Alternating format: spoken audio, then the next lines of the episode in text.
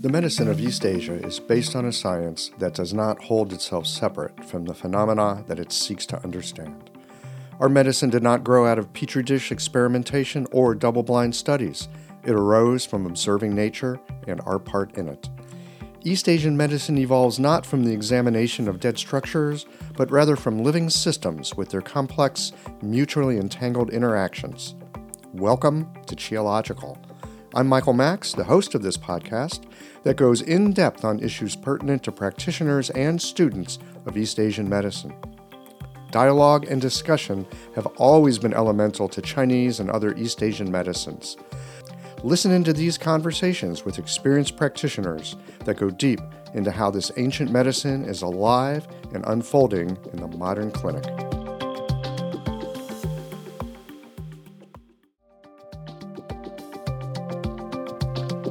We are trained to know a lot about a person from looking and touching.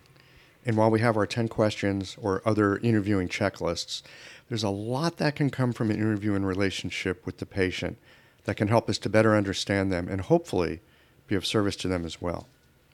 On the other end of the microphone today, I've got Margot Rossi. I've known Margot for as long as I've known about acupuncture because Margot was the first person to ever put an acupuncture needle into me. We talk from time to time about our practices, and one of the reoccurring topics that comes up is about the kinds of connections that get created in our clinic and with our patients that allows us to better understand our patients from their own point of view. In today's discussion, we are circling around how the connection with our patients and the information we get from our exchanges with them can help to inform our clinical eye and hand. I always enjoy my conversations with Margot, and I once tried to interview her for Everyday Acupuncture a few years ago, but she turned the microphone back on me at that time. What can I say? That's Margot for you. It's episode 15, by the way, if you're interested. Just pop over to Everyday Acupuncture Podcast. You can listen to it. Anyway, today, I'm delighted to be sitting down with a cup of tea across the space of 12 time zones with Margot and sharing our conversation with you. These conversations come to you through the generous support of our sponsors and members. All the sponsors here provide helpful products or services that you'll find beneficial in your clinical work. Worried that an EMR is too complex for you? Jane has friendly and knowledgeable support. Mayway Herbs is celebrating the 55th year of their family business. You're invited to make use of their vast library of resources. Are you concerned about the health of Mother Earth? AccuFast Needles is doing something about that. You can too. And later in the show, Ancestral Sturman offers up a sinew treatment, and the folks at Blue Poppy have something special to share as well. Do be sure to visit the sponsors page on the Qiological website to take advantage of all the special offers our terrific sponsors have for listeners of the podcast. I don't know about you, but sometimes I take a step back and marvel at my acupuncture needles. I mean, they're the world's simplest medical tool a sharpened wire and a handle. That's it. And with this simple tool, hundreds of health conditions can be resolved. I love it. What I didn't love was the amount of packaging waste I generated at the end of the day. But that has now changed too. Ever since I switched to AccuFast earth friendly needles, I reduced my packaging waste by 90%. Not only are they a great needle, but the folks at AccuFast plant a tree for every two boxes of needles I use in the clinic. By switching to AccuFast needles, you'll be helping patients, planting trees, and joining a community of practitioners changing the world. Like our simple needle, being a part of the solution, it's simple too. Visit accufastneedles.com slash qiological to learn how. Hi folks, I'm Yvonne Lau, president of Mayway Herbs. Our family business turns 55 this year and we wouldn't have gotten this far without the love and support of our community. We're truly grateful and promise you that we'll continue to work hard to support you and your practice. Please visit Mayway.com to find the perfect Flower brand formula or formulate your own in our dispensary. Our site also has lots of articles, videos, and herbal recipes for you to explore. And tune into our podcast, Chinese Medicine Matters, for insightful discussions on all things TCM. Learn about treatment strategies and powerful herbal remedies. As we welcome the month of May, our focus is on women's health. Our newsletter articles and podcast episodes this month will highlight different aspects and unique challenges women face, so subscribe or tune in. And if you're a practitioner, get a discount on our women's health formulas this month. Just visit Mayway.com. This season and every season, trust Mayway Herbs for your health and wellness needs, and thank you for supporting real Chinese medicine. I love how technology can help to automate my office, and I want to share with you my favorite tool for doing so Jane. Jane is a clinic management software in EMR with a human touch. Whether you're switching your software or going paperless for the first time, the Jane team knows that the onboarding process can feel a little overwhelming. That's why with Jane, you don't just get software, you get a whole team. Included in every Jane subscription is their award winning customer support available by phone, email, and chat whenever you need it, even Saturdays. You can also book a free account setup consultation to review your account and ensure you feel confident about going live. If you're interested in making the switch to Jane, head to jane.app slash switch to book a one-on-one demo with a member of their support team. And be sure to mention the code QIOLOGICAL at the time of sign up for a one-month grace period on your new Jane account. Let's see what we get into here today. Margot, welcome to Qiological. Hi, Michael Max in Taiwan. Yeah, this this show is coming to you live on tape from Taiwan, Tainan, Taiwan, actually, lower part of the island. So I, you know, you might hear some background scooters and stuff like that. I'm, I've tried to get into a quiet place, but uh, it's Taiwan, baby. Yeah, over here you'll just hear some backyard chickens, but that's all I got for you. All right. Well, I've got Margot Rossi with me here today, and I've known Margot for as long as I've known about acupuncture because Margot Rossi was actually the first person to ever stick an acupuncture needle into me, like, I don't know, 25, 26 years ago. Yeah, I think that's my only claim to fame, Michael. What? Seriously? That you stuck an acupuncture needle Yeah. in me? Or that you've been doing it for as long as you've been doing No, it? no, that you that I that I treated you. You're in my book, you're a famous person, so I'm a- you're a celebrity. In my book, you're the famous person. That's why you're on the show. Yay.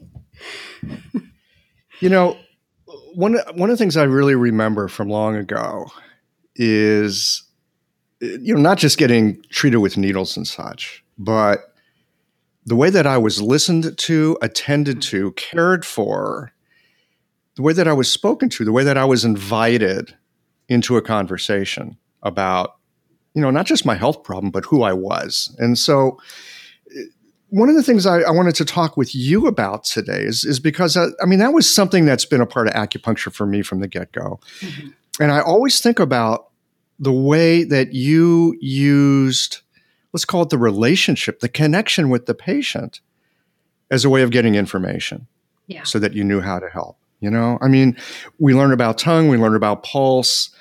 Yeah, especially here in Asia, if someone finds out that you're a Chinese medicine practitioner, they stick their wrist out, like, you know, tell me who I am, which is, you know, I mean, there's a lot that we can get, but I want to talk with you about what you get from being with someone.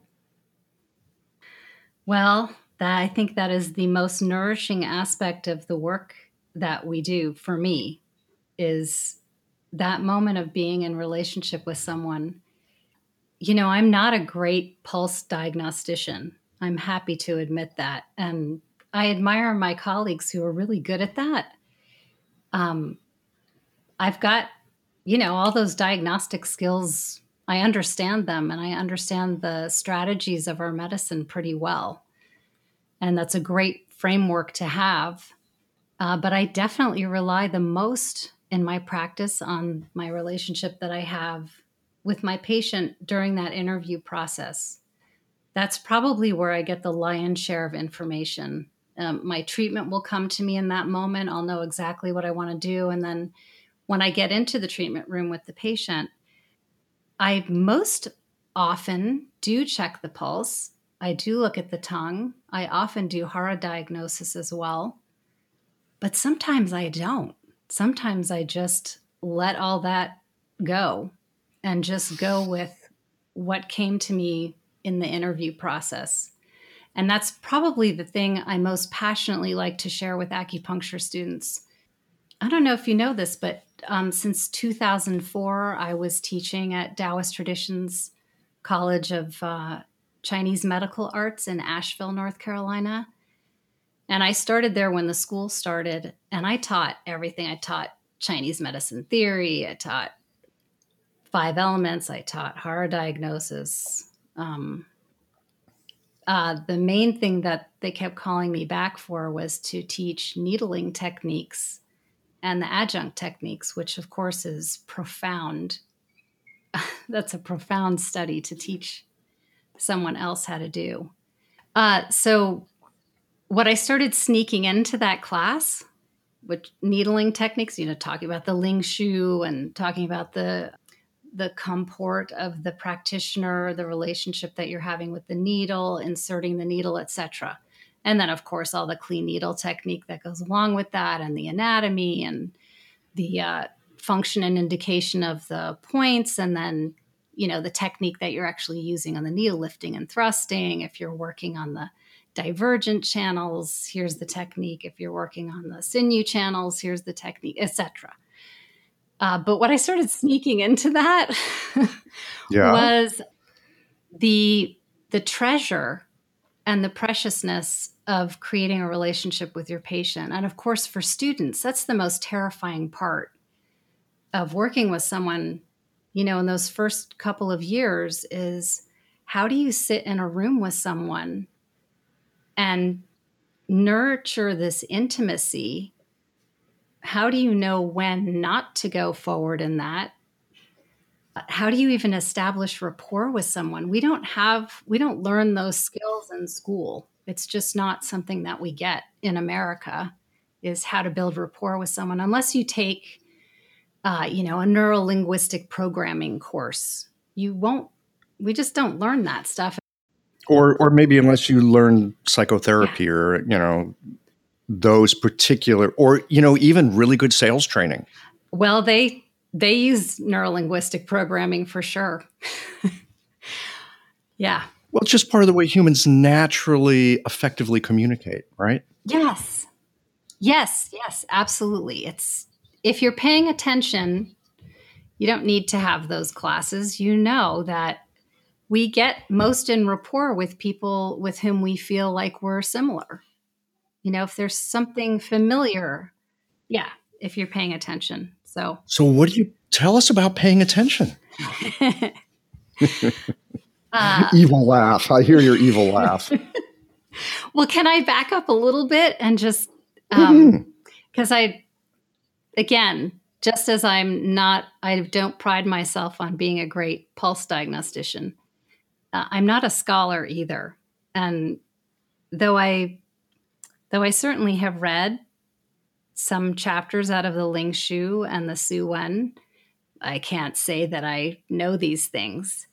But um, there are there are a couple of chapters out of the Tao Te Ching that mm. speak to this, and certainly in the Su Wen and the Ling Shu, uh, they talk about this importance of the relationship between the practitioner and the patient as being the key to your diagnosis to understanding what's happening for this other person. And of course, that influences your treatment. But you know how there's that saying, the Tao begot the one, and the one. Oh, it's how it's how it starts. Yeah, the one begot yeah. the two, and then the two begot the three, and the three begot the ten thousand things. Yeah, the three caused all the mischief. Yeah. Well, of course, when I first studied that, I thought it was kind of like the um, the Tootsie Roll pop. Like, how many licks does it take to get to the center of the Tootsie Roll? you know, one, two, three. You know, the world may never know. I just thought they kind of gave up. you know, the sages just gave up at three and said, okay, and then everything else comes after that. But right, whatever. Yeah. but if you think about it, you've got the Tao, and then you have the yin and the yang. Just like mm-hmm. you, heaven and earth, patient, practitioner. And then between them, is created this other thing, this third thing. And that third thing, of course, is the relationship that you have. So, yeah. and from that relationship, you know, if you can really connect with someone, the possibilities are, I'm assuming, infinite of where you can go together, what you can do, how things can change, what you can create from that that triad of me, you, and our relationship. So when we were first learning that, that just caught me on fire. Like, oh, that's really what it's about. Is the really it has nothing to do with uh, my diagnosis. It has nothing to do with where I put the needle. It has nothing to do with my technique. It has everything to do with my relationship there or our relationship that we're creating together. And when I was working with you, Michael, I think I've shared this with you once upon a time when we were having a conversation that I apologized to my supervisor in student clinic because I was always running late because I was talking to my patients. one day I came out of the room and it was with you. You had had um, something profound happened while you were having the treatment and it touched you deeply and it was unsettling. And so we talked for a while. And when I came out of the room, I apologized to my supervisor and he said, No, this is this is a cornerstone of Chinese medicine. Of course, this was Dr. Yang. I don't know if you remember him. To him, that was paramount.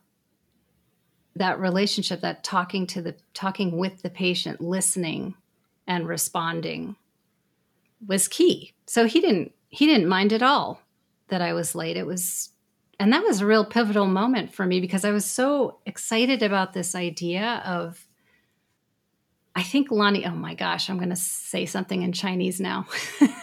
and you're in Taiwan. I think Lonnie Jarrett calls it the, the Chong Chi, the, um, that's what's happening between the practitioner and the patient.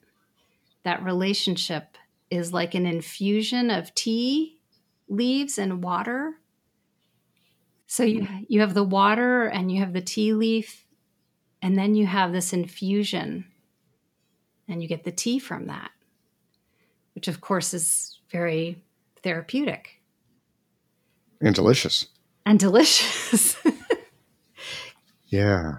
Yeah. Yeah, and it, it so, you know, and it, and it speaks to kind of an alchemical thing too. I mean, when you talk about making tea, you've got water, you've got fire, you've got heat, you've got you know something melding with something else. Yeah, yeah, and um, coming back since you mentioned the water, that's that was another that was another piece out of the Tao Te Ching that really caught me. I think chapter eight speaks about being like water, which is something um, that my beloved teacher Jeffrey Yuen often talks about is to be like water. That that's the ultimate because water can go into any space and it goes where most people might not want to go.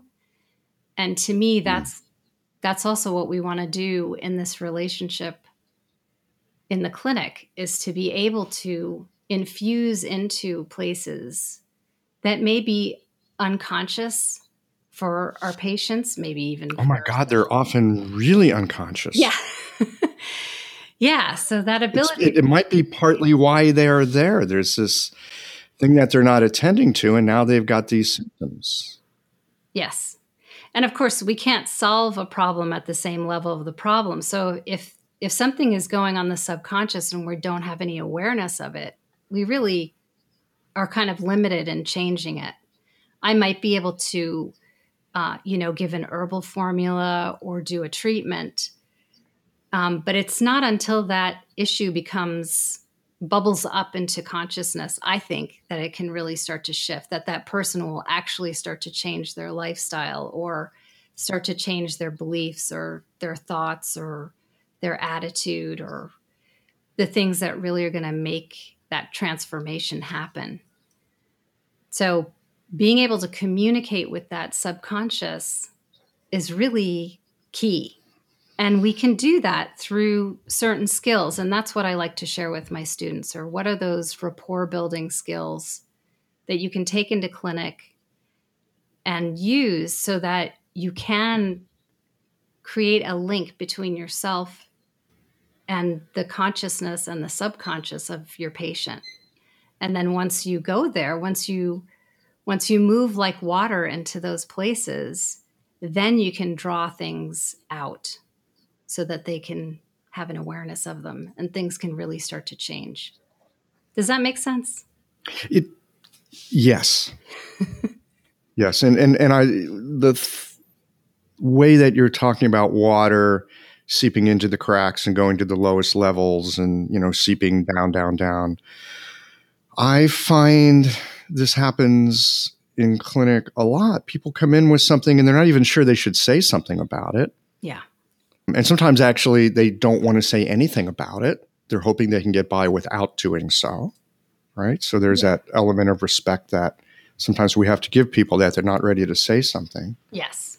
but there's areas of life this is my experience as well both personal and and in clinic where if, we can inhabit with some awareness what's happening in our life we can do something about that Yes. Absolutely. and even and even if it's something we can't do anything about even if it's like a stage 4 cancer and you're dying well inhabiting stage 4 cancer while you're dying is different than not inhabiting stage 4 cancer while you're dying yes. Yes. Yeah. right there may not be a cure but there can be healing Absolutely. Yeah, I think the Suwen talks about that as the difference between death and perishing. Ooh, wow. Yeah. Oh. Oh, man. Do you know what do you know what Suwen number that is? The difference between death and perishing. Holy smokes, Margot Rossi. I can I could look it up. yeah, if you could look it up, I'd, I'd like to have it. Okay. Yeah. Um, so yes, that I mean that does make sense. Yeah. I don't want to jump too far ahead, but I do want to come back and talk about treating things unconsciously Yes. um, when it's time to treat unconsciously and, and treating consciously when it's time to do that. But, bef- but before we do, talk to us a bit about rapport and talk to us a bit about how it is that you seem to listen people into a into a place where you know what to do and maybe they even know about what they need to do. Oh, absolutely. I think we have phenomenal intelligence, innate intelligence, and it's just sometimes gets covered up by again our our our beliefs and thoughts and when you start peeling away those layers, it it's self-evident what one can do. It's really common sense, which is what I love about Chinese medicine, the basis in common sense. Uh, is profound.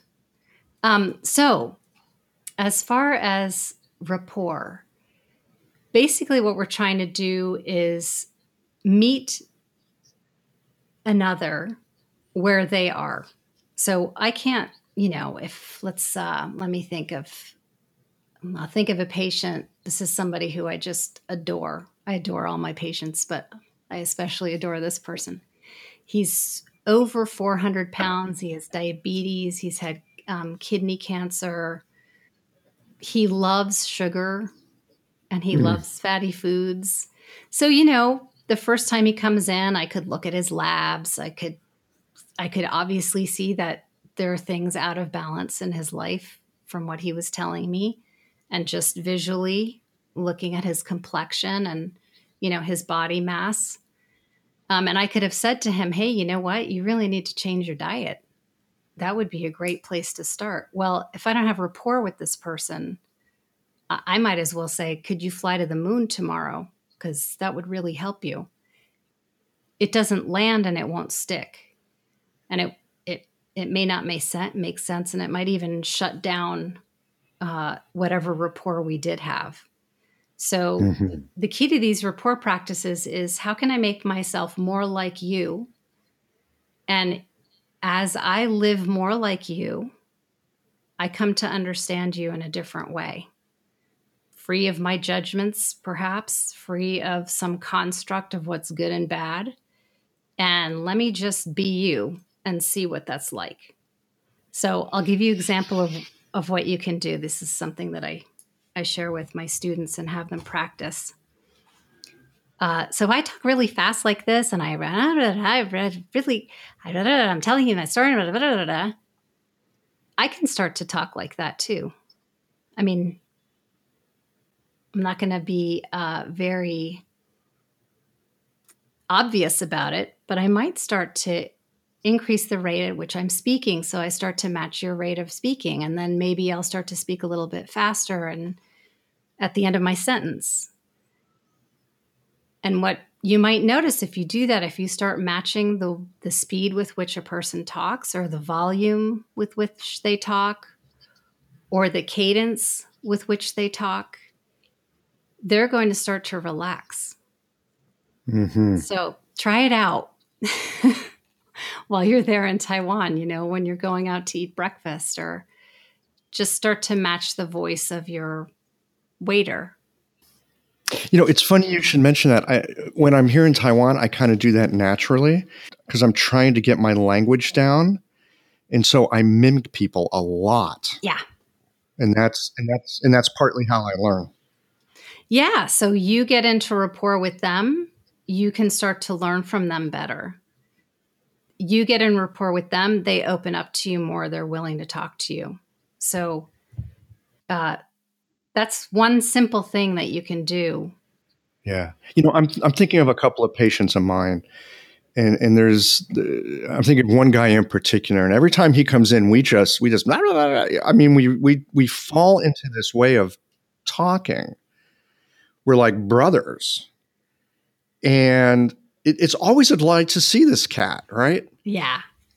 And I think it's because we're naturally it's not that I'm trying to get into rapport with this with this guy. Yeah but we just naturally fall into it and we and we speak a kind of way and there's a kind of language that we use.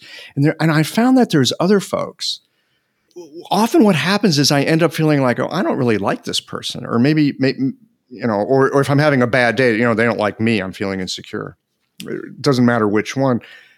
It occurs to me their way of speaking is I find I it's like walking on very uneven ground. Yeah. It's re- I just can't settle into the connection. And I hadn't thought about it as trying, well, bring some mindfulness to can I just let go of me, yeah. not completely, but enough to kind of be them in the way that they communicate. Exactly. It's quite profound. And you can do the same with breathing if they breathe shallowly or they breathe quickly or they breathe deeply or slowly you can match your breathing rate and location mm. with theirs. So while they're talking to you, you can breathe out because they're breathing out at the same time. Mm-hmm. Um, that's really that's that's very powerful just to match someone's breathing. Well, just to attend to somebody, just to attend to another person enough to notice how are they breathing. Yes. Yeah.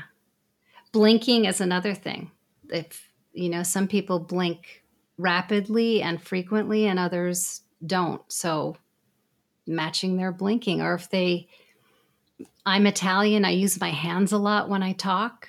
So if i'm with someone who uses their hands a lot i feel really comfortable. Mm-hmm. it's like oh I, I get you. There's a there's a there's a subconscious meeting of the minds there. Mm-hmm. yeah. And then the other really powerful thing for building rapport is to listen to the words that your patient uses. You can even notice where they move their eyes when they're talking. Some of us look up a lot. Sometimes I look up so so strongly that people will look where I'm looking because they think I'm seeing something, but it's it's really just the way I'm accessing thoughts in my mind.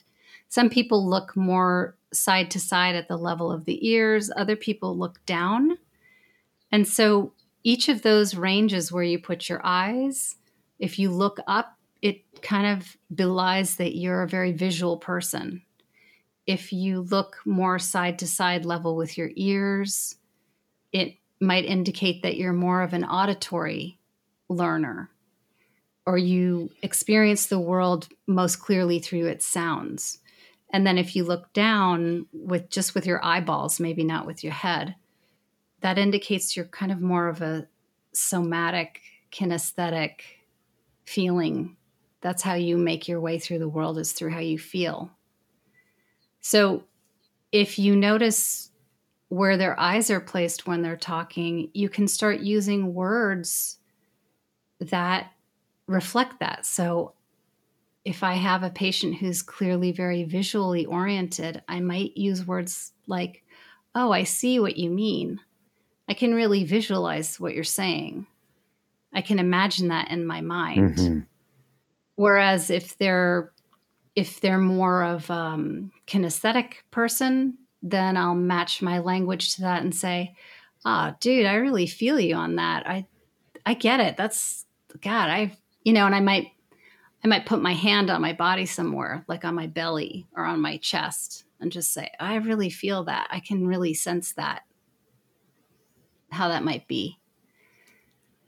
You know, and these are all just really small ways of communicating with their unconscious mind, getting out of your own ego and not holding fast to your world, but to really seep like water into theirs. And then, of course, just like water and something goes into solution in the water and then the water can carry it.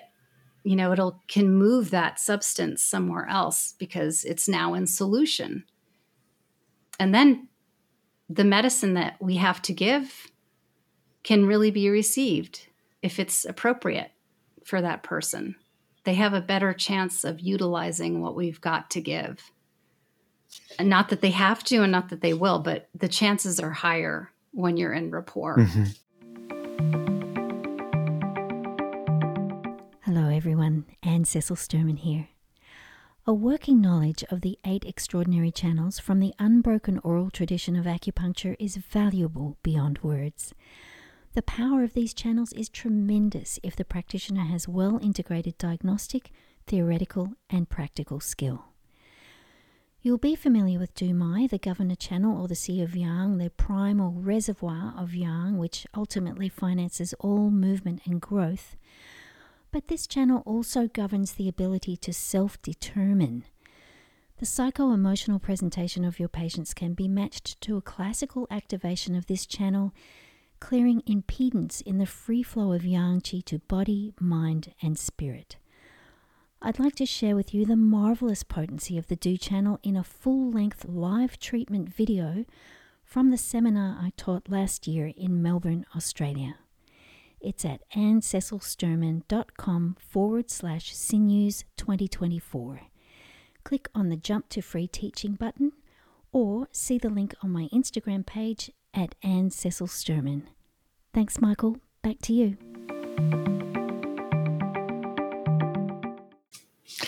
How does this inform a diagnosis or a treatment?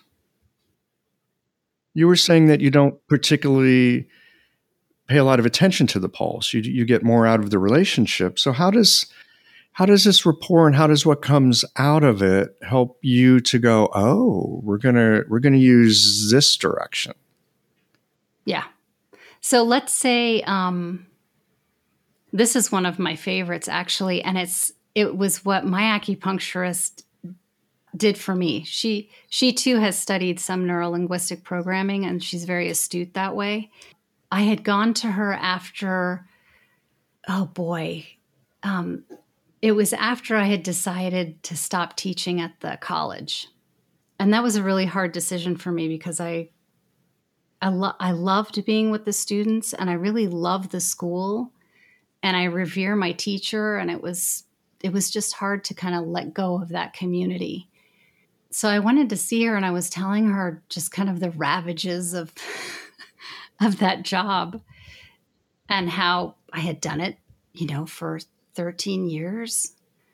And um, she said, "You know what it sounds like? It sounds like you need to take a walk on the veranda." Which of course is an acupuncture point. and so she needled that point for wait, me. Wait, wait, there's a point called walk on and, the veranda? Yeah. Yeah, I have to look it up now because I can't remember. It has a different name, but that's the that's um That's one of the names that the Five Element School uses, if I'm remembering it correctly. All right, see if you see if you can dig it up because I want to put that in the show notes page. Anyway, when she said that, oh my gosh, I just took a big breath. And it, the point had nothing to do with what was going on. It was just the name of it. Mhm. And that's that's one example of how when I'm interviewing someone, the names of the points will come up to me in in relationship to what they're talking about. So it you know, if they're if they're sounding really stuck in their life, I might do something like shui dao, you know, it might ha- have anything to do with anything that relates to the uterus or the digestion or elimination. But that's the point that comes up from the conversation. Water so that's path. water path. So that's that's one example of how just the interview might start to pull up point. This will happen with herbs too, where as they're talking, the herbs just start coming to the surface like, oh, that's really interesting. You know, um, all roads open. Do they really, does it match the function and the indication of that herb? Maybe not, but it, it relates to the, the spirit of that herb. Or if there's, if it's becoming evident that they really don't trust themselves and they really want to, they want to have more faith in themselves, than kidney seven, something that, our kidney eight that builds, that builds that trust for them. So that's kind of an example of how a treatment might come up from just talking with them. You know, and often in that relationship you can you can start to I'm going to say guess at what the root cause of the issue might be. Yeah. I'd like to think of it as a hypothesis. You know, I mean, we call it Yes, a a diagnosis, right? Which sounds very, you know, sort of, oh, it's a diagnosis, it's medical, it's set in stone. But I really think of it more as a hypothesis. Here's what I think is happening. And it's partly my job to prove it right, but it's partly my job to prove it wrong, Yeah, exactly. Yeah, you know, and keep that open stance of inquiry. Yes. So the hypotheses can start to bubble up. And they do. I think they do for all of us. That's part of diagnosis is to listen using our interview skills, asking the 10 questions, and then kind of going, okay, looks like the pattern is kind of coming together like this, or looks like the strategies this person has been using in their life has gotten them to this point. And maybe we start to introduce different strategies. Oh man, you know, yeah, this is this is one of the things that I find people get stuck on. I get stuck on it too.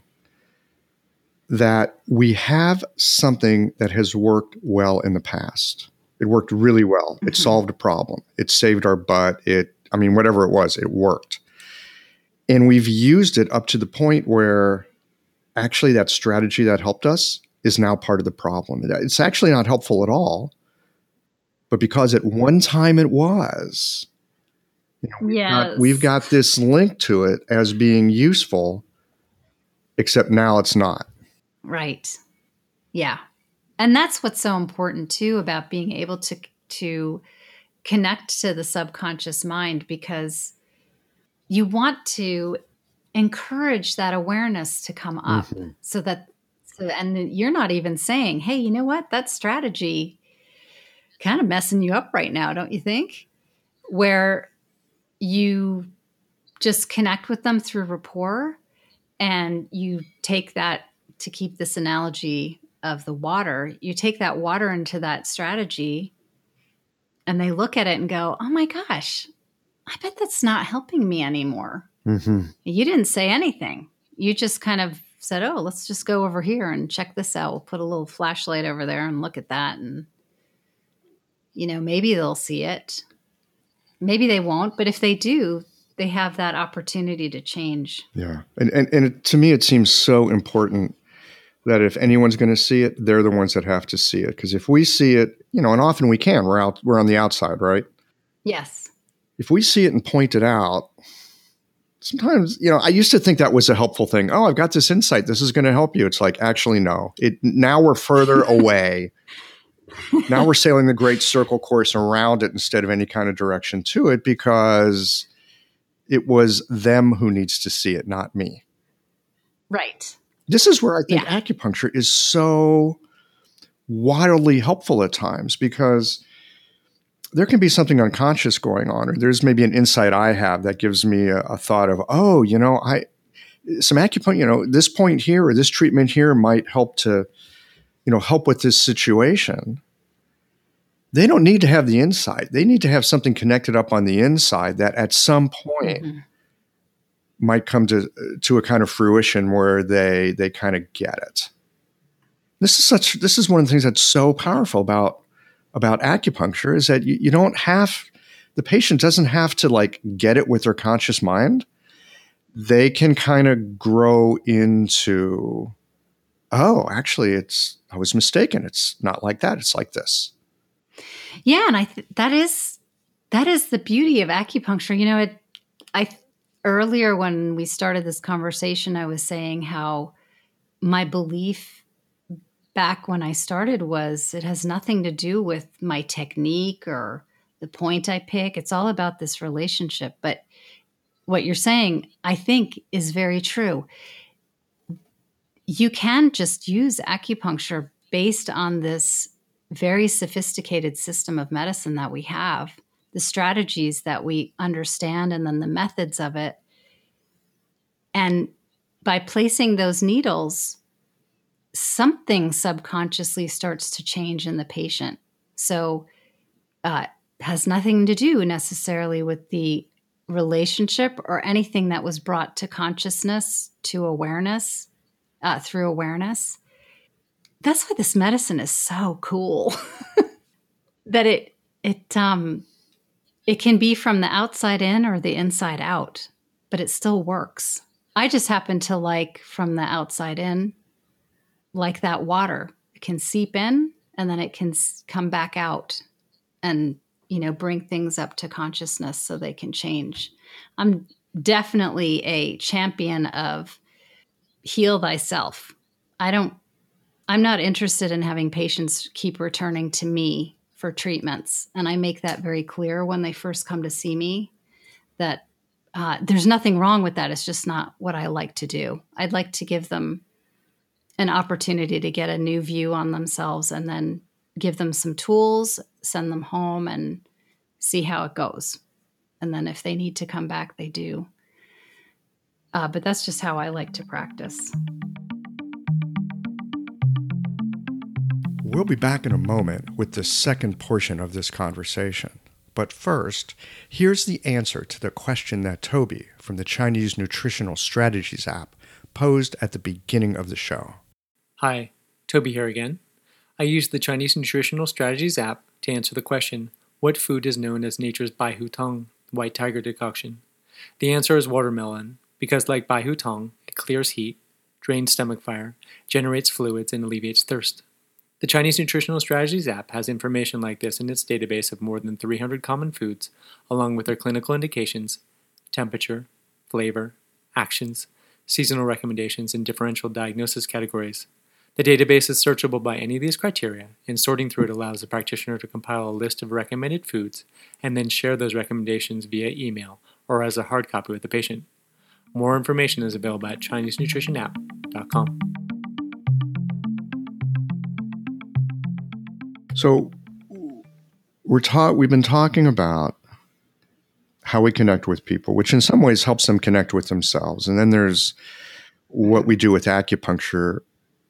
And because you can work from the inside out as well, and because we can work with emotional aspects of people through a very physical medicine and through a very physical intervention right? If someone if someone is a, a constant ruminator we can help their digestion. That's probably going to help them right? If someone's got a really poor self-concept and they're and they're not good at drawing boundaries we can work with their metal elements these these things have an impact we don't necessarily know how it's going to impact people Mhm. you know, part partly the thing about practice that's interesting to me is to see what they do with with what's been sort of reactivated.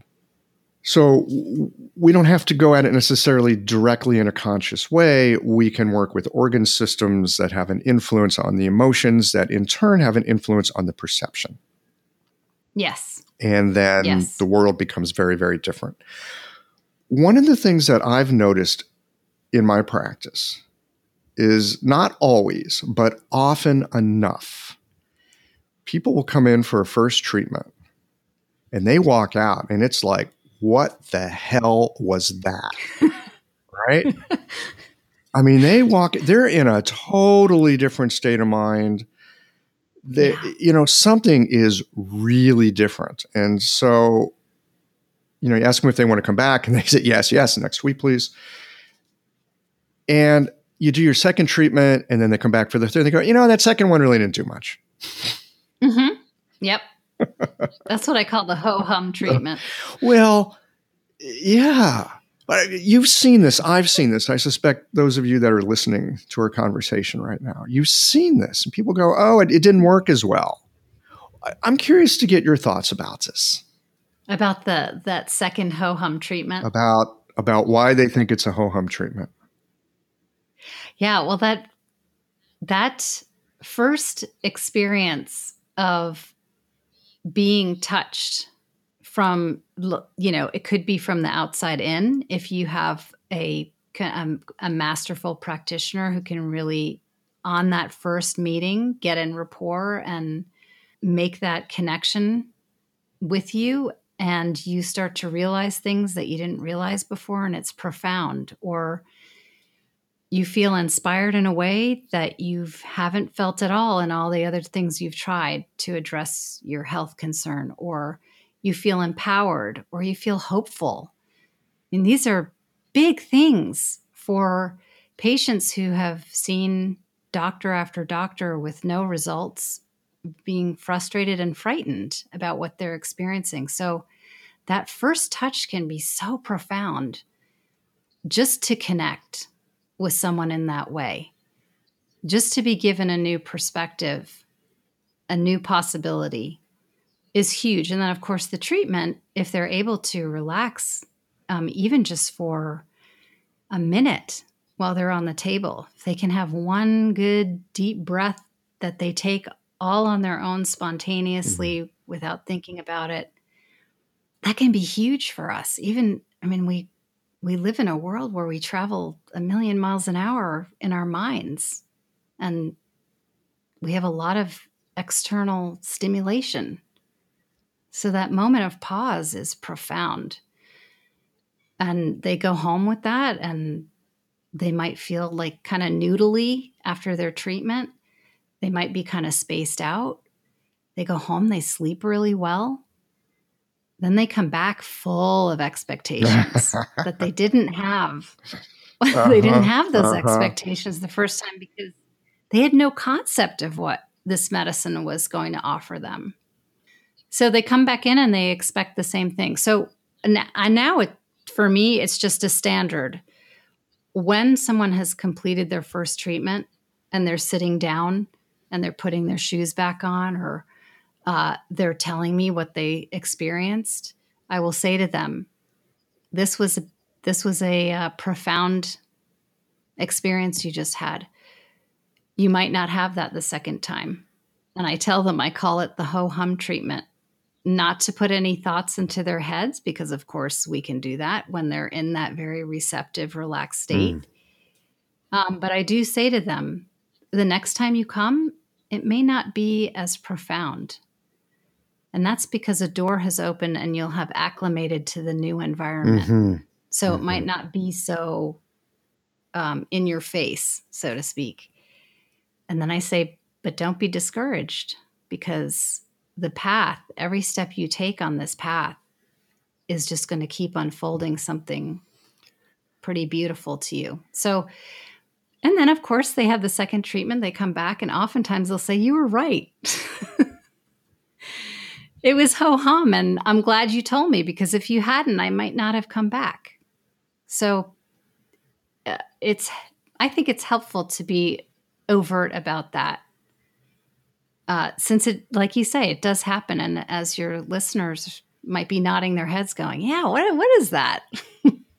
That's what I think is going on. The first time is just profoundly new and fresh. Well, and I like the way that you talk about it. The first time it opens a door, hmm and you walk through the door, you're in a new environment, and and we so easily acclimate to our new environment. I often think about those first treatments where people really, you know, bang, something really happened, as they get a glimpse of where they can be. hmm They get a glimpse of what's Exactly. possible. Yes. Now you got to live your way into it, Yes. Yes. right? yeah. And that again is if you've established good rapport, they the chances are really good that they'll keep walking with you on that path, even though it's going to start to take work. It's not just Michael gave me an awesome treatment and now I'm a new person. You just open the door and then they got to walk through and keep walking it. So uh, I really think these skills are pretty important to to help us walk together. I really like what you have to say about this in terms of letting them know this time was like this, the second time probably won't. You know, it's it's so easy. I don't know what it is about us as human beings, but we have an experience and we think, "Oh yeah, if I do this again, I'm going to get the same experience." I mean, maybe this is the Right. basis of what addiction is, right? I had this experience, I do this thing again, I'm going to get this, Yeah. you know, incredible state. But I don't know. I, I, I yeah, remember we know hearing how that ends up. yeah, we know how that ends up. But I remember hearing someone once say the biggest impediment to the experience of God is your previous experience with God. Right. Absolutely. oh yeah. Well, it's the the Tao cannot be named. The moment you name it, it's not the Tao. It's not the Like, Tao. All right. Okay. Yeah. I guess I can't hold on to this. Oh, it was so tasty. Please, please, please, can I have another scoop? Yeah. I have a patient who's been coming to see me uh, pr- since I started, Michael, since I moved back to North Carolina and started practice. So she's been with me 23 years, 24 years. And she'll come in and she'll say, I know I'm not supposed to ask you this because you're just going to say, I, I, it doesn't work like that. But she'll say, Can you give me the exact same treatment you did last time? it doesn't work like that. yeah. yeah. And of course if I did, she wouldn't she wouldn't necessarily feel the same thing because it's a new day, it's a new moment. Yeah. This is uh, this is one of the beauties and one of the frustrations of our of what we do. Right? Because I mean, in some ways, it would be so easy if we could just go, "Oh yeah, well, here's that protocol," and you just do that, and you get this. And conventional medicine is very much based on that. So people are they're kind of attuned to that. They're expecting that. Well, but you you know you did this last Yeah. time. How come you don't do it this time? Right. And and just or you did it did it last time and you did it this time but it didn't have the same effect. What's what's up with that? Yeah. Well, you know, and I think to give people that glimpse of it's changing moment to moment, you're changing moment to moment. I, I think it can be very frustrating for folks in some ways because we we just want to know, but especially in situations where people are ill, they've got something going on, you know, enough so that they're coming to see an acupuncturist. There's often a lot of uncertainty anyway, and so being able to get a little bit cozy with uncertainty, I think it tends to be helpful. Yes. And that too, you know, if you're in rapport with your patient, they will feel more secure Mm, with you. mm. so that when you are uh, what what's called pacing and then leading when you're walking with them in familiar territory and then you say hey how about we go over there just for a moment and check it out that's a frightening moment like really you want me to you want me to feel that i don't know if i want to feel that I came in here to avoid feeling that. Thank you very much. exactly. Uh, they're they'll go with you. They'll come with you, and you can sit there and investigate the experience in that moment. And then, if it's too much, you can just walk right back to the the same old path and but something's changed and it's changed forever and it may they may want to go back to that place that you you know you may have encouraged them to go a fresh new place Yeah. I, I, I really like this yin yang sensibility that you're talking about here that, that there's a place of security and, and that is vital. And there's this place of unknown and uncertainty, also helpful, useful. yes And, and to be able to have enough security so you can imbibe some uncertainty, right? And enough uncertainty so you can break your idea what you think is going on so you can try something new. Exactly. And if you're with someone who is listening and is genuinely wanting to live in your world without judging you, my God, that's uh, to me, that's the most powerful medicine. God, I judge my patients all the time. Yeah, I think I think we do. That's I think that's part of the training that we get in school too is to we kind of know what's right and wrong or what's good and bad, but of course the medicine tells us Yeah, you know, we're supposed to know right and wrong and good and bad. And, and in some ways, people are looking for that. Tell me what to do. yeah. Yeah. Oh, they get frustrated in my practice cuz I don't do that. You don't tell them no, no I know. I'll give them options and say what feels right to you. And of course, many, much of the time they can't, they don't know. They don't know what feels right to them. So, you know, then that's another part of the medicine is building that mindfulness to notice how does that feel inside? Which, what, what does your intuition tell you? Anyway, that deep listening without judging and just letting somebody be themselves, you get out of yourself, you meet them where they are, and you have this chongqi, you have this the three becomes the 10,000 things moment. It's great. I love practicing like that. it's really good. I can hear that in your voice. Yeah. Yeah, and that's um you know when we start acupuncture school and after we've practiced it for a few years those those ego tendencies can really come to the forefront like I know what's best. I know the right path. If you do it like this, this is what's going to happen. And then of course after you've practiced for a while you realize that doesn't work at all.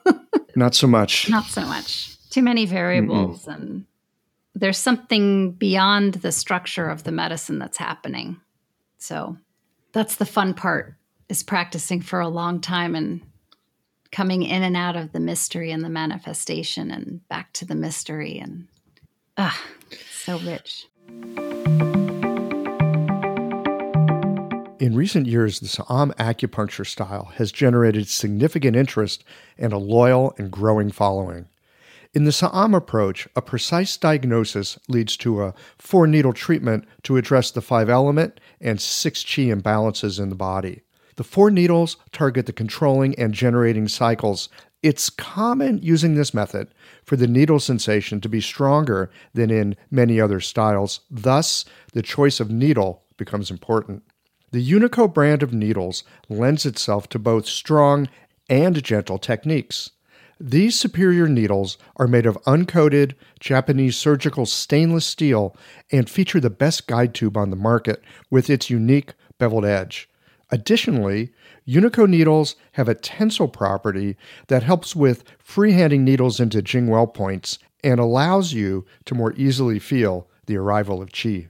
Blue Poppy is the exclusive importer and distributor of Unico needles. Use the code QI2024 to save 10% off Unico needles at www.bluepoppy.com. You'll be glad you did. Yeah, so you've been at this 25 ish years. You sound as excited about it as when I knew you as a student. Yeah, I love it. What's kept what's what's kept you what's kept your interest alive? You know, there's there's a lot of talk in our profession these days about how people 5 years out from school they're not practicing. There's a whole industry that's grown up around getting people kind of up and going with their practice. Mhm. Uh, Yeah. My sense of it is if you can manage to keep it going for five years, you've got enough stability that you've got a shot at, you know, a longer unfoldment in being a medical practitioner, being a Chinese medicine practitioner. So I've become increasingly curious about not just what it takes to start a practice. I mean, again, there's lots of people that that have good advice for that. What does it take to sustain a practice? Hmm. What does it take to have a practice go decades? I think the key, Michael, and I'd love to hear your response to this too. I think the key for me was to keep digging deeper into myself. And of course, the Su Wen tells us that, the Ling Shu tells us that you have to know yourself. I pulled something from Julia Measures. Did you ever know who that who Julia Measures is was? No, I don't. She was part of the um, TAI school in Maryland. She was a student of J.R. Worsley's in England. She was one of his top students. She came to the States and started teaching at TAI, and they started this Sophia program. She had this to say that her preconditions for treatment. I before I went to school, when I was hunting for a school, I went to a presentation that she and Dianne Connelly and the TAI school was um, was giving at NESA in Boston. So I got to visit NESA, and then I also had to got to take this class from the five element tradition. And she said, you know, you have to know your medicine. This is a precondition for treatment. You've got to know the the the system of medicine that you're in. And then the second condition was insight into yourself. So mm-hmm. I, think that's what's kept me going is that when I first started, and I again I I'd like to know this if this was true for you. I had studied five element acupuncture uh, while I was in school because I had already done all of my biomedicine in undergraduate, so I didn't have to take those classes at acupuncture school. And that freed me up to study outside of school. You know, I'd studied with Kiiko and Dr. Tan and um, Michael Adams and Stephen Birch and Stephen Brown, and you know the list just goes on. With the the school environment in Seattle was so rich, and so many people were coming through. So I had all these techniques and tools. My basket was overflowing with knowledge and what I could do. And then I moved to Hawaii, and then I moved back to North Carolina, and I got into practice, and it was slow. And I just kept remembering my teacher saying, "Give it five years." Before you make any judgment about practicing. I didn't advertise because I was in the rural South and I had been warned that to talk about Chinese medicine sounded like satanic practice. You know, that we have the five star. And anyway, I kept very, very much under the radar and patients trickled in. But I was very doubtful of myself. I felt like I didn't get it and I didn't know what I was doing. And I shouldn't be doing this. I should be working at a bank. I seriously, I thought I had that thought for many years. And I went and studied in China because I felt so deficient that I took three months. And David Lerner and I went and did, made our own internship in herbal medicine there at the hospital in Chengdu. I came back and I still felt so insecure. I didn't know what was happening. And um, it wasn't really till I started studying with Jeffrey Yuen that I really need to look at myself. It's not about it's not about my technique or my understanding as there's a lot of there's a big mess inside of me. and that's what's blocking me. So in that environment of someone saying to me, don't judge yourself, just let yourself unfold and look at yourself. And don't be afraid. My gosh, it just it opened me up and I kept on wanting to drink from that fountain. It was just profound. And so, as I practiced the medicine and as I worked with people and saw, I'm just like them, they're just like me. How can we help each other here? That just kept feeding me and growing. And it's still the case today. I, I love my practice, I love my patients. I'm grateful to each and every one of them. They've taught me so much and we've really grown together. So that's what keeps me going. I just fall more and more in love with with us. I guess I could say it like that. Yeah, I too was schooled in the Seattle area, so Rich. lots of rich influence. Yes. Rich. Oh my God. Rich. So much. Yeah. I mean, fabulous. And and the techniques are helpful and the knowledge is helpful. And and you know, I went to a school that was very long on internship, right? They had us in clinic the first first year we were in there for 300 hours. Wow. So, yeah. I didn't realize that. Yeah, Seattle Institute Dan yeah, you're you're in clinic 300 hours. Dan and Paul. yeah, you're in clinic 300 hours Wow. watching people that have been doing it for 10 years or more. Yeah. So Beautiful. from the get go, I've I've had this infusion of medicine. the medicine unfolds in relationship. You know, unfolds in the clinic and unfolds in relationship. Um, it unfolds through doing it. And and and yes, you got to know your stuff. You got to know your medicine. hmm Yes. And you also have to be attentive to what's unfolding in front of you at this particular moment, at this particular moment, at this particular moment. I mean, I, you know, I came from that kind of a background, but I'm the kind of person who likes to know stuff. I mean, I used to be in high tech yes. and work with computers and stuff. So, you know, I mean, there's something to know and there's something to do. And with medicine, there's also something to know and something to do, but there's also a space for some uncertainty and being able to sit with, well, what's actually here? How can I get a grasp of what's here before I actually start trying to do anything? Yeah. Because Yes. we can have our ideas about what's going on with someone, but that's more about us than about them. And it might be helpful to them in some ways, but then you end up in a, a situation where now they're dependent on you and you're the person who's doing the fixing. exactly. I get really uncomfortable these days when, when people come in they go, You fixed my XYZ. I mean, it's nice, right? I mean, there's a part of me that goes, Oh, yeah, you know, oh, yeah, right. I, I got this shit down. I fixed your XYZ. But it, but that doesn't help them. And it especially doesn't help me yeah. if I'm thinking I fixed their XYZ because there is something that unfolded that changed. I got to have a hand in it, Yes. they're the ones who do the work. yes.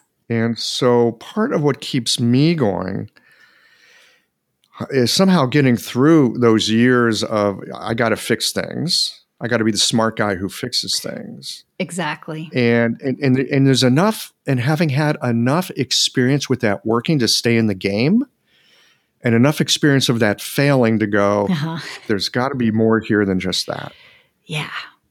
So that's that's kind of my thought on it at this moment in time.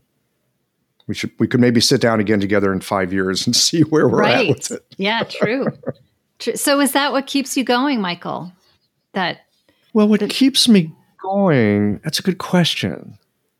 I well, first of all, I see it work and be helpful to people often mm-hmm. enough that I feel like it's it's a worthwhile reason to get out of bed and do something Yeah. in a day. yes. Num- number one, it's help. It, I see it being helpful enough that you know. I mean, if, if I didn't see being helpful, I'd go open a coffee shop or something, right? Because that that would be more helpful. But but I see it be helpful enough.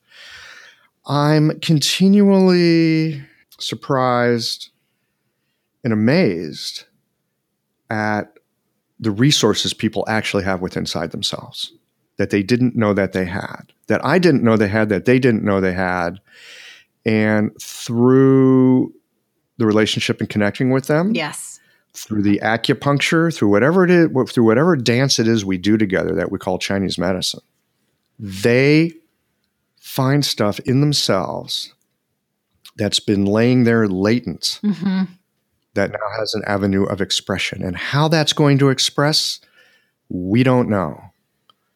And, and being able to sit in a place with somebody and, and watching and getting to be a part of something coming out in a way that no one could know it, was going to come out. That's delightful. And it's not because I did something. I mean, I get to help cultivate the relationship you know and i and, and it's my job to put needles in certain places where i think it's going to be helpful but that something else comes through in a way that there's a bit less suffering, there's there's more integration, something shifts.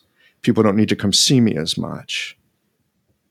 It's a good way to spend the day. It's a you know I, I can go to bed at the end of the day and go that was a day well lived. Well said. So that, that's kind of what keeps me in it. Yeah, that's beautiful. Thanks for saying that.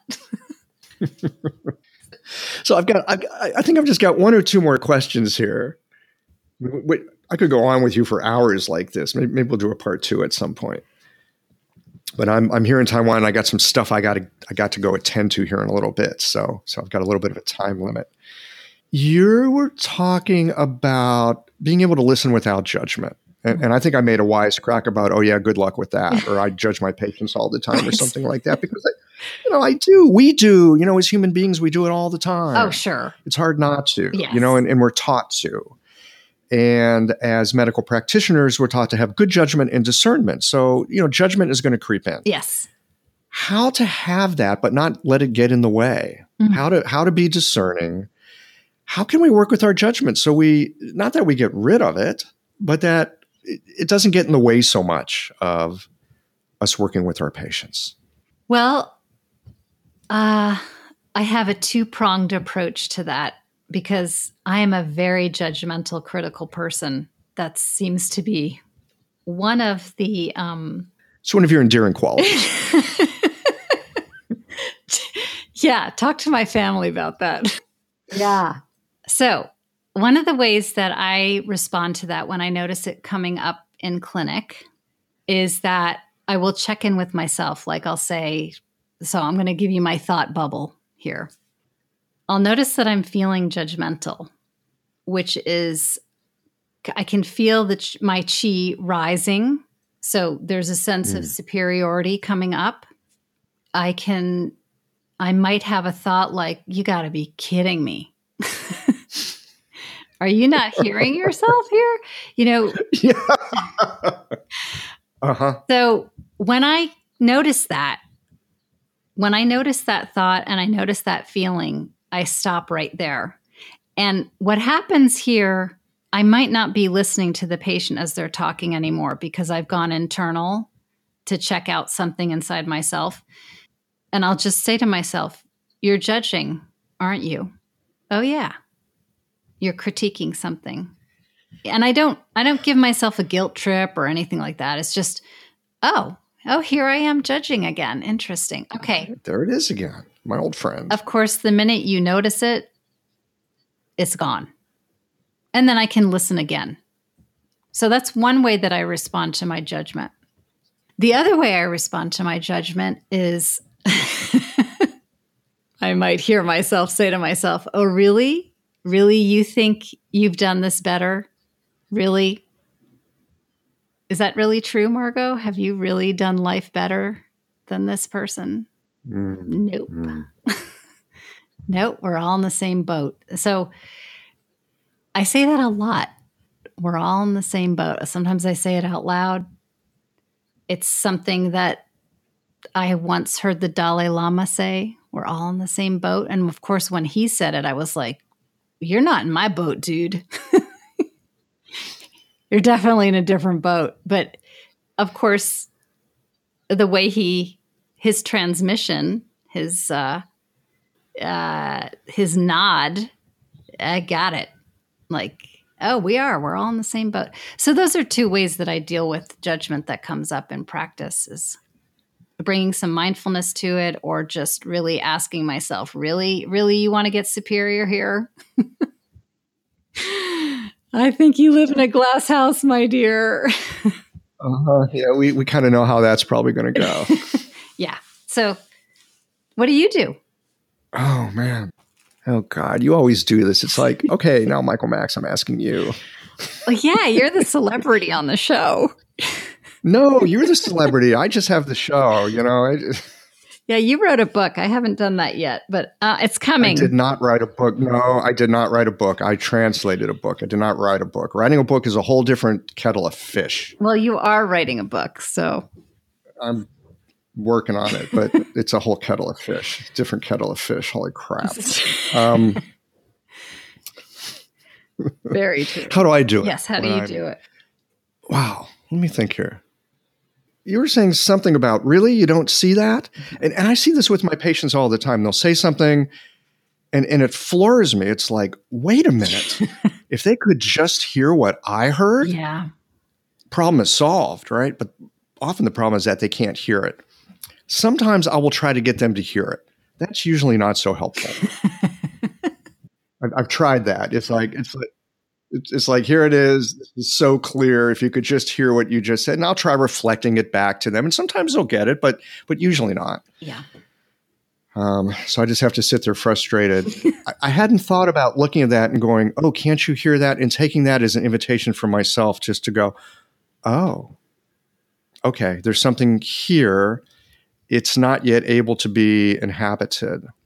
Maybe I should just get a little curious about it. Or how does this fit in? How does this fit in with how I think about how emotions work in organ systems? And and where can I go? You know, is there like a Zang Fu I can have a little conversation with? Ah, Because if I can have a little conversation with the Zang Fu, the Zang Fu will have a conversation with the patient. yeah. Yeah. See, So I'll, I'll think about it like that. well, that's really using this immense, incredible medicine. Like you just, you just keep turning to it and putting it into practice, just like what you just described. There's, you can hang your hat on so many things in this medicine and feel like, yep, that's a good place to put my hat. And, and I think there is this essential part of who the practitioner is, not in an egoic way, but I mean, who we are at our own tender edge. And if I can somehow be there at my tender edge without making the patient the therapist, so to speak, Mm-hmm. but just there at my own tender edge, being able to hold my own tender edge, it sometimes shifts the feeling in the room and sometimes it shifts something in the patient. But at least I know that I'm at, at, at a tender point. Yes.